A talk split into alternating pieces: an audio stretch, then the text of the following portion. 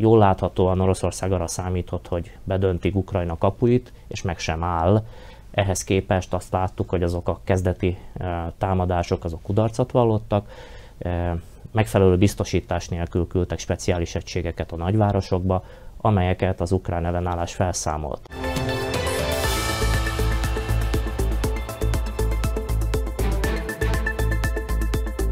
Üdvözlöm kedves nézőinket, Önök a Nagyítót látják, a Ma Hét Média Család politikai háttérműsorát. Vendégeink a stúdióban ezúttal Kolek Zsolt és Kocúr László. Szervusztok! Sziasztok! Szervusztok, üdvözlöm a kedves nézőket! Hát uh, talán túl vagyunk és felocsúttunk az első sokból, hét napja tart az orosz-ukrán háború. Így bevezető gyanánt nincs mi mással foglalkozunk, sajnos minden zárójelbe tett ez az elképesztő, és az elmúlt évtizedekben tényleg példátlan háborús cselekmény, ami így zajlik a szomszédban, szóval értékeljük az első hét nap eseményeit, arra kérlek titeket. Most a változatosság kedvéért talán kezdje Laci. Valóban, ugye emlékszünk múlt csütörtökön, egy hajnalban az ember úgy rutinszerűen odaült a gép elé, és akkor nézi, hogy mi a csoda, hát a szomszédunkban háború van. Valóban az, az Európai Unió területén a második világháború befejezése óta nem volt háború és konfliktus, és hogyha a tágabb értelemben a kontinensen is a természetesen nem elhanyagolható, vagy nem szeretném ezt semmi módon relativizálni, de a délszláv háborút leszámítva nem került sor háborús konfliktusra. Tehát, a, tehát hogy visszagondolunk Európa történetére, akár csak a, tehát a, nem, a, nem a múlt századra, hanem az előzőekre, szinte nem volt olyan évtized, hogy valamilyen mhm. határvilongásra, konfliktusra ne került volna sor. Épp ezért egy hosszú, hosszú nyugalmi állapot, egyensúlyi állapot állt be a kontinensen tehát valóban ez, ez, vált, ez vált normálisra, ez vált normálva, és uh, már csak a, tehát nem, nem is a nagyszülők, talán már csak a dédszülők generációja az, amelyik még valamilyen fizikai tapasztalattal hmm. rendelkezik, rendelkezhet a háborúról. Bocsáss meg, gondolod, hogy emiatt érte akkor a sokként és olyan meglepetésként az európai társadalmakat egy háború? Tehát, hogy elszoktunk, mondjuk azt, hogy szerencsére elszoktunk az ilyesmitől? Mondhatjuk így, az a második világháború óta történt akár nagy fegyveres konfliktusok, egy közös jellemzője volt, hogy tőlünk meglehetősen távol voltak. Tehát ugye azt mondjuk, hogy koreai háború, vietnámi háború, hát van akinek Koreát a térképen gond lenne megmutatni. Uh-huh. Hogy ugye az egyes, egyes afrikai, ázsiai helyi konfliktusok szintúgy, amelyek tehát bár, bár véresek voltak, de tőlünk meglehetősen távol, az emberek elbonz, elbonzog, elborzongtak a CNN élőképeit látva, ez pedig valóban a, tehát a uh-huh. szomszédos országban történik. Tehát ezért is, ezért is lepte meg. Meg hát ugye itt, itt valóban tehát megváltozott a háború észlelése. Hm, mire gondolsz? Egyrészt a virtuális térben, másrészt pedig a fizikai térben, tehát itt, itt a háborús menekülteket azon a kassai főpályaudvaron látjuk, ahol leszoktam szállni, amikor, amikor kassára megyek vonattal. Tehát a háború kézzel fogható valósága, vagy itt a szerkesztőségtől kargyújtásnyira levő bősön már 10 busznyi 424 ma reggel az ott elszállásolt menekültek uh-huh. száma, tehát ez egy sokkal nyersebb kulturális tapasztalat a, az országon átrobogó hadianyagot szállító szerelvényeknél. Ez az egyik vetülete, a másik pedig, ahogy a közösségi médiában megváltozott a háború észlelése, tehát ma gyakorlatilag, ugye még az öböl háborúról mondják, hogy az első olyan média háború volt, ahol a Igen. CNN által élőben nézhettük. Most a közösségi médiában egy sokkal, tehát nem, nem, egy, nem egy központi amerikai narratívát láthatunk, hanem, hanem sok kis, sok kis egyéni narratívát, sok kis egyéni tudósító szemszögéből sokkal életszerűbben láthatjuk és ismerhetjük meg ezt a konfliktust. Zsolt, te mit gondolsz neked, mi volt az elmúlt hét nap egy talán legfontosabb, vagy akár mondjuk azt, és akkor az a kérdés második féle legmeglepőbb tanulsága? Még Lacira rácsatlakozva érezzük valóban azt, hogy a szemünk előtt zajlik közvetlen közel a háború, és az a közösségi médiának köszönhető. Ezzel együtt rendkívül nehéz tájékozódni. Ugyanis rendkívül sok a dezinformáció, az álhír. Nyilván mindkét oldal a saját propaganda céljainak megfelelően tudósít az eseményekről, és ezekből kiolvasni azt, hogy valóban mi is történt, ezt nem mindig tudjuk megtenni ennyiben is változott talán a közösségi észlelése ennek a háborúnak. És azt látjuk, hát talán a legmeglepőbb fordulata ennek a háborúnak az, hogy az orosz hadsereg a vártnál jóval gyengébben szerepel, és az ez ukránok... kijelenthető így? É, igen, azt hiszem, hogy ez mindenképp kijelenthető. És Annak ez, dacára... ez lehet egy válasz a kérdésemre, az eredeti kérdésemre, bocsáss meg, hogy ez meglepetés lehet? Hát az előzetes várakozásokhoz, előzetes várakozásokhoz képest meglepetés és kontextusba is helyezi az előző hét nap történéseit, hiszen ugye az oroszok azzal számolhattak, ez teljesen világos, hogy egy villámháborúval Ukrajnát nyilván megadásra kényszerítik, és az általuk diktált feltételeket rákényszerítik a kievi vezetésre. Már a múlt héten is utaltam erre, hogy egy elhúzódó konfliktus semmiképpen nem lehet Moszkva érdeke, már csak azért sem, mert a saját közvéleménye előtt is vívja ezt a háborút. Ugye kínosan ügyelnek arra, hogy a háború kifejezést meg el is kerüljék, és még csak a hadi állapot bevezetés az a következő napon, napokban fog megtörténni Oroszországban. Tehát igazából a tanulságokat, ha keressük ebből a háborúból az, hogy, hogy a szemünk előtt zajló háborúban egyrészt nagyon nehéz tájékozódni, másrészt pedig azt, hogy a győzelem és a vereség kérdését azt valahol egy ilyen mentális szinten fogják utólag megítélni, és valószínű, hogy a katonai fejlemények, és így is válaszolok a kérdésre, de nem dőltek el, nyilván még mindig Oroszország az esélyesebb fél ebben a katonai konfliktusban, ám de egyre valószínűbb, hogy az eredeti céljainak megfelelően Oroszország ezt a háborút nem tudja megnyerni. És de még egy mondatot, ha megengedsz.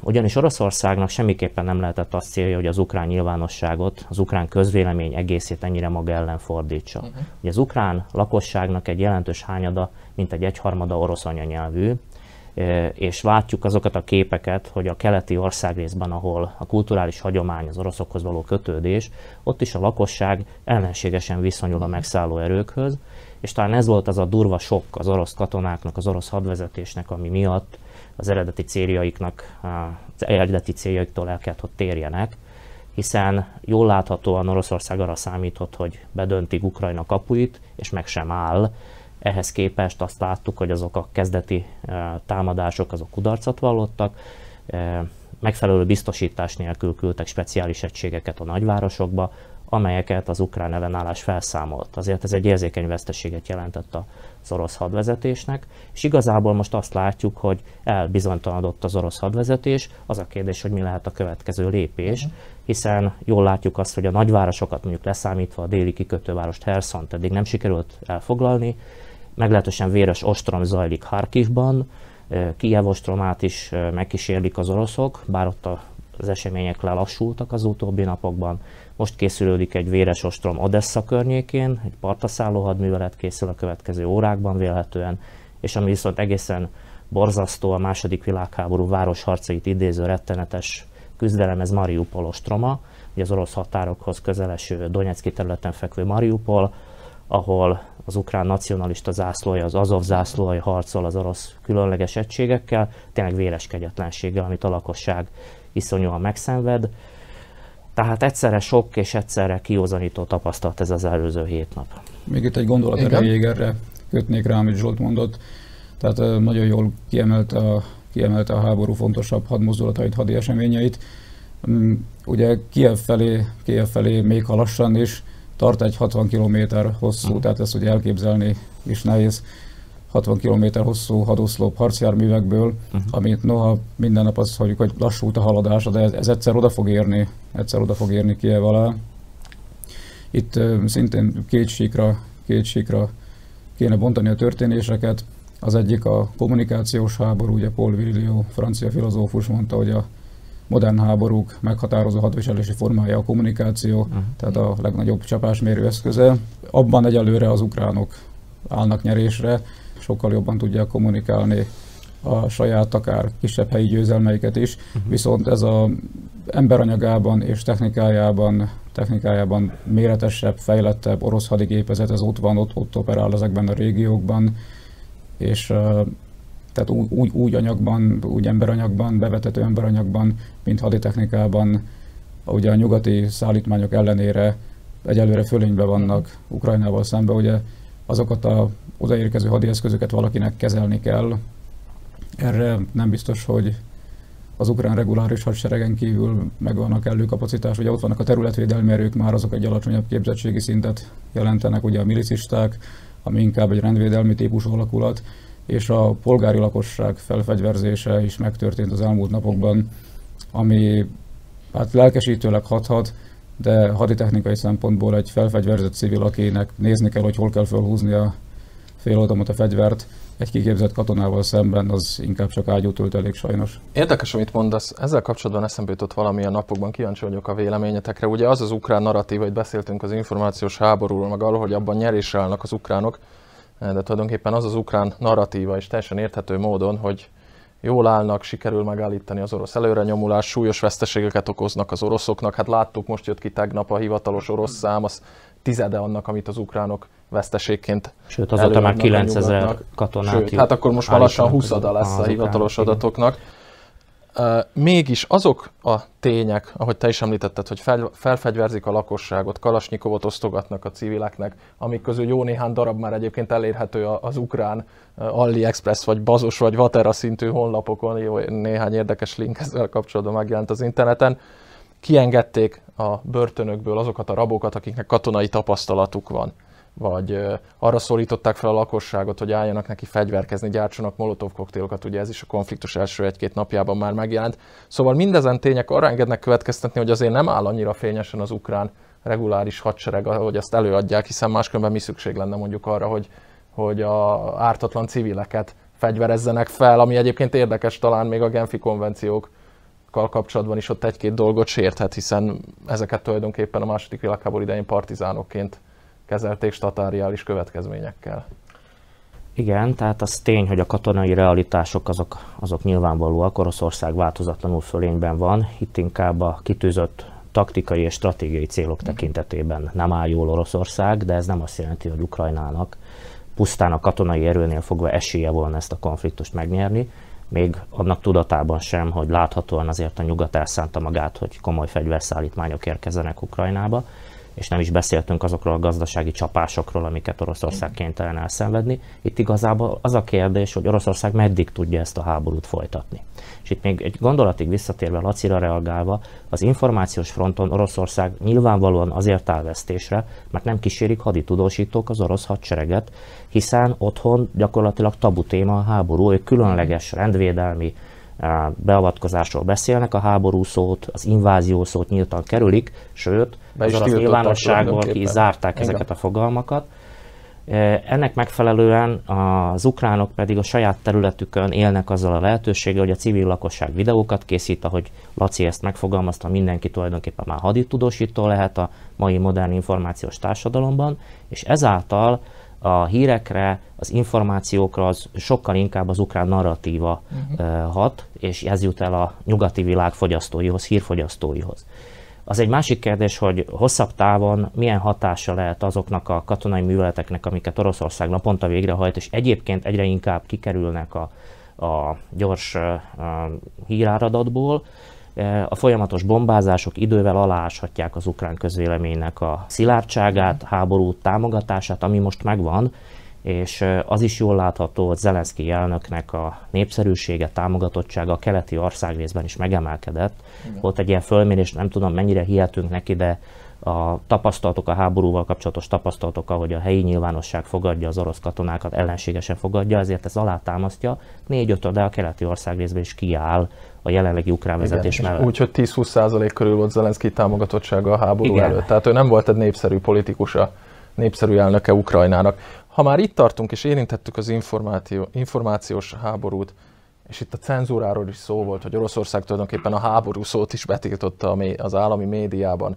Hát a Szlovákiában is készülőben van, illetve már Zuzana Csaputó a köztársasági elnök alá is írta, csak gyakorlatban nem alkalmazzák még a kiberbiztonsági törvény egy vonatkozó passzusának módosítása, amely tulajdonképpen hát talán eltúlozzuk egy kicsit, de ezt beszéljük meg, és kíváncsi vagyok a véleményetekre, egyfajta ilyen állami cenzúrával fog járni, ugyanis annak ürügyén, hogy meg kell akadályozni az orosz dezinformációk, vagy inkább mondjuk így, és az orosz tegyük zárójelbe a dezinformációk terjedését, a Nemzetbiztonsági Hivatal, az NBU olyan jogosultságokat kap, amelyekkel felfüggeszthet bizonyos honlapok, hírforrások, sajtótermékek működését, vagy törölhet cikkeket, súlyosabb esetben pedig a teljes forrást, médiumot blokkolhatja. Azért ez nekünk újságíróknak mindig egy kicsit ilyen keserű szájízt jelent, hiszen azért a, a függetlenül az álhírektől a szabad információ áramlás az mégiscsak egy fontos dolog. Szóval mit gondoltok, melyik serpenyőbe van nagyobb súlya a szabad információ áramlás szükségessége,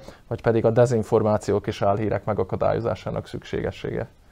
Hát mindenképpen a vélemény szabadság az egy érték, fontos érték még a háború idején is, és ez a egyébként valóban gumiparagrafusként értelmezhető törvény, azt, ha valaki véleményt fogalmaz meg, azt nem lehet letiltani még ennek értelmében sem, csak az vélemény kell, hogy legyen, tehát egy szubjektív vélemény kell, hogy legyen.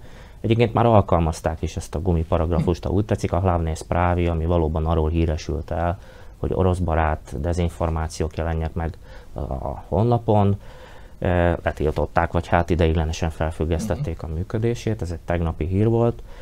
Valóban itt a legnagyobb gond az, és ezt vitatták az ellenzékiek még a pénteki parlamenti vitában, múlt pénteki parlamenti vitában, hogy igazából az MBU dönti el, hogy mit jelent az ő értelmezésében a dezinformáció. Nincs egy pontosan körülírt, meghatározott tétel erre, hogy mit is jelent az álhír fogalma. Nyilvánvaló, hogy nehéz is lenne ezt tételszerűen definiálni, hiszen hiszen alapvetően körül lehet írni, hogy ez mit jelent, de minden egyes esetben egy-egy hír esik ebben, a, vagy ezeli a rosta elé, és ami fennakad, az utólagosan esetleg vitatható természetesen. E, és hát ugye a következő hónapokra, ha jól emlékszem, júniusig fogadták júniusig, el ennek a hatáját, ennek a törvénynek. Egyébként ezt a csomagba helyezték be, ezt a törvényt, e, ugyanezzel a saláta törvényel fogadták el azt a különleges jogállást, amivel a menekült státusz könnyebben megadható, uh-huh. és egyáltalán a menekültek ellátása rutinszerűbbé válhat az országban. És ebben nem volt vita, és ennyivel még azért hozzátenném, hogy a szlovákiai társadalom belértve minket magyarokat a menekült válságra egységesen tekint, és mindannyian abban vagyunk érdekeltek, hogy segítsük az ideérkező menekülteket. Laci, te mit gondolsz erről a cenzúra törvényről? Erős már, ez a kifejezés? Egy, nem erős, ez kb. erről van szó, uh-huh. de ugye már is egy az ukrán háborúnak egy népnevelő hatását láthatjuk, ugyanis az ellenzék Ugye a Fico kormány alatt fogadták el a sajtótörvénynek az előző-előző nagyon durva módosítását. Ugye most ők emelnek, ők emelnek szót a szabad sajtóért. Bocsáss meg, az a Fico-féle módosítás volt az a viszont joga a, a politikustól. Ezek, igen, amit uh-huh. Mhm. abban a csomagba vezettek be. Hát, hogyha megnézzük, ez, ez a gyakorlat a demokratikus Csehszlovákiában nem volt idegen, ugye a prágai magyar hírlapot, mikor egyetemi éveimben kutattam, akkor ugye ott voltak olyan részek, olyan hasábok, amit az ólomszedés idején könnyű volt megoldani. Egyszerűen a cenzor tördelést követően kiemelte onnan azt a részt, hogy emiatt, emiatt ma akár a prágai magyar hírlapot, akár más lapokat hosszabb, rövidebb időre be is tiltottak, még az első demokratikus, demokratikus etalonként emlegetett csehszlovák köztársaságban úgyhogy vannak ennek, vannak ennek történelmi gyökerei. Ugye legalább ilyen veszélyesnek tartom azt a tendenciát, hogy nyugat-európai kormányok kérésére a big tech cégek ezeket az orosz forrásokat elérhetetlenné tették. Uh-huh. Tehát, hogy lássuk azt, hogy ugye ez az állampolgárok kiskorúsítása azokban az, tehát már hogy tegnap szerettem volna ilyen YouTube videót megnézni egy cikkhez, és az volt az üzenet, hogy ez a felvétel az ön országában nem elérhető, tehát, hogy a kritikai gondolkodás, nem bízzák a véletlenre, a kritikai gondolkodás megszabadítanak lehető, ettől a felesleges lehetőségének csíráját sem uh-huh. hagyják meg a hírfogyasztók számára, tehát majd, majd ők a tech cégek eldöntik, hogy uh, mi az, amit befogadhatunk. Hát ezzel kapcsolatban az, az egyedüli, egyedüli védekezés, hogyha nem az algoritmus szerint próbáljuk élni az életünket, hanem úgy kvázi normálisan.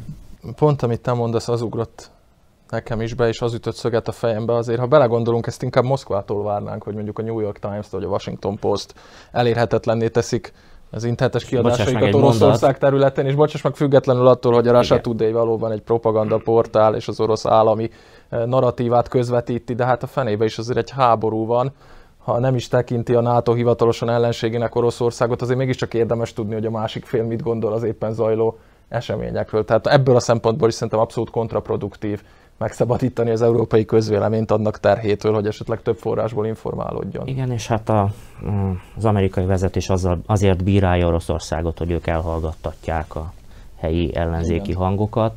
Tehát valahol érezzük ennek az információs háborúnak ezeket a visszásságait, ezért is mondtam, hogy rendkívül nehéz tájékozódni, valóban nehéz fölismerni, hogy mi az álhír, mi a túlzás, de hát ez mindig is így volt háborús szituációkban, azért Laci a prágai magyar hírlapot emlegeti, ebben ugye ez a különösen megdöbbentő, hogy ez békeidőben történt. Igen, igen. Ellenben azért a háborús időkben, az első világháború idején is voltak ilyen üres flekkek a, a, a lapokban, volt, hogy a népszava üres címlappal jelent meg például az első világháború idején, vagy akár más lapokból is bizonyos cikkeket kiemeltek. És hát most ezt látjuk, hogy az internetes tér is valahol korlátozható, ami egy, ami egy új, új fölismerésünk, hogy azért az információs szabadság, mindig azt mondtuk, hogy az internettel innentől megoldódott a sajtószabadság, meg a szólásszabadság, ráadásul mert ez nem korlátozható. Ráadásul tartalomgyártókkal lépünk elő hát, kettőn. Pontosan, ehhez képest azt hmm. látjuk, hogy mégiscsak korlátozható, mégsem garantált ez a sajtószabadság. Ha már tapasztalatokról beszéltünk, és ez volt a bevezető kérdésed, ez is egy fontos tapasztalat hmm. ennek a háborúnak.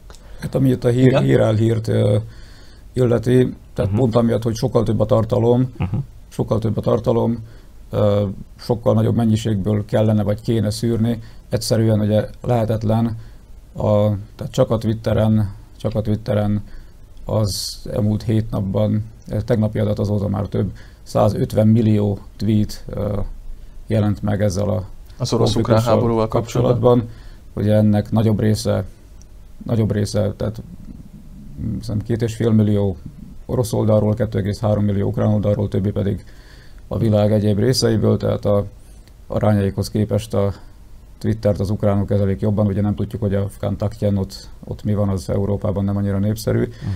de egy, egy sokkal nagyobb mennyiség uh-huh. van fönt. Aztán, hogyha még itt figyelembe veszük azt, hogy ezeken, tehát vagy, vagy akár a TikTokon, ami most szintén a fiatalabb generáció körében Ukrajnában is nagyot hasít, ugye riadt arcú ukrán kis katonákat teszik már közzé a felvételeiket, a Facebook ebből egyre inkább kimaradni látszik, és igen, ez érdekes egyébként és, valóban. elveszíteni a korábbi, vagy meginogni látja a korábbi pozícióját, tehát a Twitter és a TikTok az, amin ez a háború most közvetítődik. Ugye az elmúlt időszaknak volt egy olyan tanulsága is, hogy a szemünk láttára születtek hősök, uh-huh. A kígyószigetek ilyen, ilyen esetben például a kígyósziget Az ukrán szépség királynő, aki játékfegyverrel pózol, és a többi, és a többi. És akkor megint itt vagyunk a vesztes inform- orosz szempontból vesztes információs háborúnál. Hát ugye, ha belegondoltok, ez a kígyószigeti történet, ez, ez fölidézi a második világháború híres üzenetét, a Bastonyt ostranó németeknek az amerikaiakat körbekerítettek. Nagyjából ugyanezt utalták, ami ide most nem idézhető. Igen. Ők, ők meghaltak, ugye? Basztonyvédők. Hát Basztonyvédők közül sokan meghaltak, csak a németeknek elfogyott a benzinje, amit éppen onnan akartak zsákmányolni. Hát hogy itt egy picit más a történet, mert utána olyan híreket is olvashatunk, hogy a kígyószigetiek, akiket Igen, mindannyian elkönyveltek halottnak, ők valószínűleg hadifogságba kerültek de tény az, hogy, tény az, hogy egy-egy ilyen üzenet mennyit hoz a konyhára, és valószínűleg Zelenszky megerősödésében, tehát a bizalom, az iránta való bizalom megerősödésében is pontosan ez játszik szerepet. Az a bizonyos mondás, amit azóta sokat idéztek, hogy ne fuvart küldjetek, hanem lőszert fegyvereket. Igen. Figyelj, Zelenszky hát egy színész, egy média személyiség, lubickol ebben a szerepben, és ezt most abszolút egy, egyáltalán nem negatív előjellel, vagy dehonestálóan értem, tökéletesen hozza a az állam férfi szerepét ebben a háborúban. Azt hiszem, egy nagyon tanulságos beszéd, amit orosz nyelven mondott el az orosz nyilvánosságnak. Anya talán két nappal. El. E, igen, hát valószínűleg hamarabb tanult meg oroszul, bár az ukrán alkotmány egyébként kizárja, hogy nem ukrán anyanyelvű lehessen elnök, tehát ezt valahogy mégiscsak megkerülték. De a lényeg a lényeg, ez a beszéd, amit az orosz nyilvánossághoz idézett, ha valaki végighallgatja, és valamennyire érti az orosz nyelvet, akkor tényleg egy nagy hatású, egy érzelemgazdag beszéd, itt kamatozik az, hogy Zemenszky egy színész ember, aki tudja, hogy hogy kell a szavakkal bánni, hogy kell a nyilvánosság előtt fellépni.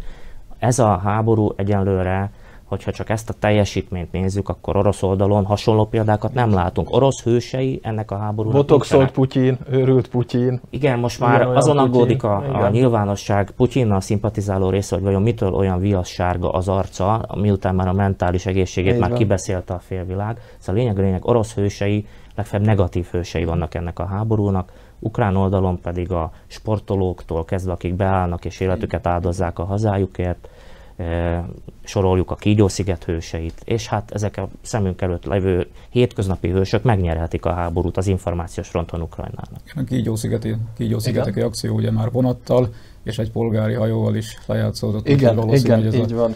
Így van, ez nem ez, nem ez lesz, nem ez lesz az utolsó. Zárásul érintsünk még egy témát, belpolitikai témát, ami nagyon erősen összefügg az orosz-ukrán konfliktussal. A magyar belpolitikai téma ugye alig egy hónapon, sőt, pontosan egy hónap múlva választásokat tartanak Magyarországon. Hát vasárnap, ugye? Vasárnap, vasárnap igen. Ha számos elemző említette a, a háború kitörése után, hogy, hogy a kormánypártok szavazótáborára nézve komoly változást hozhat, és az egy a zászló, egy a tábor elvének 10 év, 12 év után az első megingása lehet az, hogy, hogy a magyar kormány egyébként szerintem nagyon helyesen és belátva a stratégiai szükségszerűséget és a pragmatikumot ebben a szörnyű szituációban, hát nem ment szembe az Európai Uniós szankciókkal, mindent támogatott, mindent elfogadott, egyetlen egy kivétellel nem küldünk nagyon helyesen fegyvereket Ukrajnának. Mit gondoltok erről? Valós veszély lehet, hogy a kormánypártok szavazótáborát megossza az, ahogy a Fidesz és a KDNP reagált az egész orosz-ukrán háborúra? Azt hiszem, hogy valóban most látunk egy olyan helyzetet, 12 év után talán először, hogy egy bizonyos téma megosztja a kormánypárti nyilvánosságot, de hogy ez mekkora veszélyt jelent a Fidesz választási eredményére, ez egy másik kérdés. Én azt gondolom, hogy a kormánypártok kommunikációs szempontból az orosz-ukrán válságot eléggé felkészülten kezelték. Nyilván egy olyan narratíva állt elő, ami, amit senki nem kívánt. Ugyanis a magyar nemzeti érdek világosan az, hogy a kereskedelmi kapcsolatokat jó magas szinten tartsuk a kelettel, beleértve Oroszországot is, de hát nyilván ebben a konfliktusban egyértelműen el kell ítélni a támadó felet. Ebben, ebben nem lehet Igen. semmiféle vitát nyitni, és Oroszország önmagát hozta egy ilyen helyzetbe. Az ENSZ közgyűlésében néhány ország leszám, kivételével mindenki elítéli az orosz agressziót, természetesen Magyarország is felsorakozik emeli az álláspont mögé. Hozzá kell tennem, hogy a kormánypárti nyilvánosságnak egy része azonban érzékelhetően hát a szimpátiáit az orosz térfélre helyezi, vagy, vagy legalábbis eléggé határozottan így foglal állást. Ennek azért megvan az érzelmi hangoltsága, amit szerintem mindannyian itt érzünk. Ukrajna, Ukrajnára mi úgy tekintettünk az elmúlt években, és azt hiszem teljesen jogosan, mint amelyik a területén élő kisebbségekkel, hát nem európai módszerekkel Igen, bán. és ugye az előző hétnek az egyik legfontosabb külpolitikai mozzanata, ami mindannyiunkat érint itt Közép-Európában az, hogy Ukrajna gyorsított eljárásban kéri a felvételét az Európai Unióba. Szlovákia is támogatja ezt a kezdeményezést, és Magyarország is támogatja ezt a kezdeményezést. Hozzá kell tenni azonban, hogy ugye egy Európai Uniós csatlakozásnak megvannak a, a hát előzetes feltételei, persze. nem is csak pusztán az, hogy a tagjelölti státusztól hogyan lehet eljutni hosszú évek során, amíg kitárgyalnak minden fejezetet addig, hogy valóban tag legyen valaki, valamely állam, hanem az, hogy ugye hát vannak olyan előírások, amiket be kell tartani. Ilyen például a kisebbségi jogoknak a betartása. Hát Ukrajna ebben a tekintetben nem európai arcélét mutatta, csak ismételni tudom magam, és ezért valahol ez a nyilvánosság, amely, amely látja Ukrajnának ezeket a hibáit, eh, természetesen most eh, ilyen szempontból jogos felháborodást érezhet, de azt is hozzá kell tenni, hogy a magyarországi választások eredményét alapvetően az fogja befolyásolni, ha egyáltalán ez a konfliktus döntő szempontból befolyásolja, hogy ki garantálja, melyik oldal garantálja Magyarország biztonságát. Ugyanis az emberek a biztonságra vágynak. A kormány nagyon határozottan áll ki amellett, hogy Magyarországnak ebből a konfliktusból ki kell maradnia, mégpedig azért, mert a magyar emberek biztonságának ez az alapvető feltétele. Az ellenzék, ellenzék pártjai szándékoltam, vagy, vagy vétlenül nagyon sok olyan kommunikációs melléfogást követtek el az elmúlt hetekben ebben a tekintetben, ami, ami nyilvánvalóan a magyar közvélemény többségével nem találkozik. Uh-huh. Tehát az, hogy fegyvereket szállítsanak Ukrajnának, és ezzel kitegyék Magyarországot, még inkább célponttá tegyék egy esetleges orosz agresszióba, vagy akár ha Kárpátai egy felvonulási területe legyen a fegyverszállításoknak, ott is magyar emberek élnek, hogyha oda érkeznek katonai csapások, ez nyilvánvalóan nem találkozhat a magyar, persze, magyar persze. társadalom többségével. Hozzáteszem, ennek ellenére ez egy rendkívül nehéz külpolitikai helyzet, amiben az az elemi érdek, hogy a konfliktusból kimaradjunk, ugyanakkor, ha morális oldalról közelítjük, akkor természetesen ezt az orosz agressziót el kell ítélnünk, annál is inkább el kell, és ezzel zárom, mert nyilvánvalóan az orosz medvének a következő állomása, hogyha az orosz medve nagyon éber és nagyon erős, akkor ez a közel-külföld, és jelentem, mi is oda tartozunk. Tehát a poszt térség azért valahol célpont marad egy moszkvai stratégiában. Nekünk elemi érdekünk, hogy Moszkva és közöttünk ott legyen egy ütköző állam, jelesül Ukrajna, mint ahogy az is elemi érdekünk, hogy ez az Ukrajna tisztességesen bánjon a területén élő kisebbségekkel, és ne váljon áldozatává a kárpátai magyarság ennek a konfliktusnak. Laci, te kezdted az adást, akkor keretezzük, és záruljon a te álláspontoddal. Mit gondolsz a magyar választási kampány, illetve a magyar választás és az orosz-ukrán háború kapcsolatáról? Lehet-e hatással a választások kimenetelére? Ha a szomszédunkban háborús konfliktus zajlik, az mindenképpen hatással lesz a választások kimenetelére de talán a választásoktól elvonatkoztatva, uh-huh. választásoktól függetlenül is, azt hogy Orbán Viktor államférfi az méltóan nagyon hideg fejjel jól kezelte eddig ezt a szituációt, tehát valóban Magyarországnak nem érdeke belesodródni ebbe a konfliktusba. Tulajdonképpen semmelyik szomszédos országnak nem érdeke, és ő emellett határozottan letette a garast meg hát a 150 ezer kárpátai magyarra ugyanúgy tekintettel kell lennie mindenkori Magyarországnak ilyen érzékeny döntések meghozásakor. Tehát ilyen, ebben az esetben, ebben az esetben a, a szükségeset meg kell tenni, de túlihegni sem kell, de merjünk akkorák lenni, amekkorák éppen vagyunk. Fiú, köszönöm szépen ezt a mai beszélgetést, örülök, hogy elfogadtátok a meghívásunkat. A nézőknek pedig szokás szerint köszönjük szépen kitüntető figyelmüket. Mi jövünk a jövő héten is, tartsanak velünk a viszontlátásra.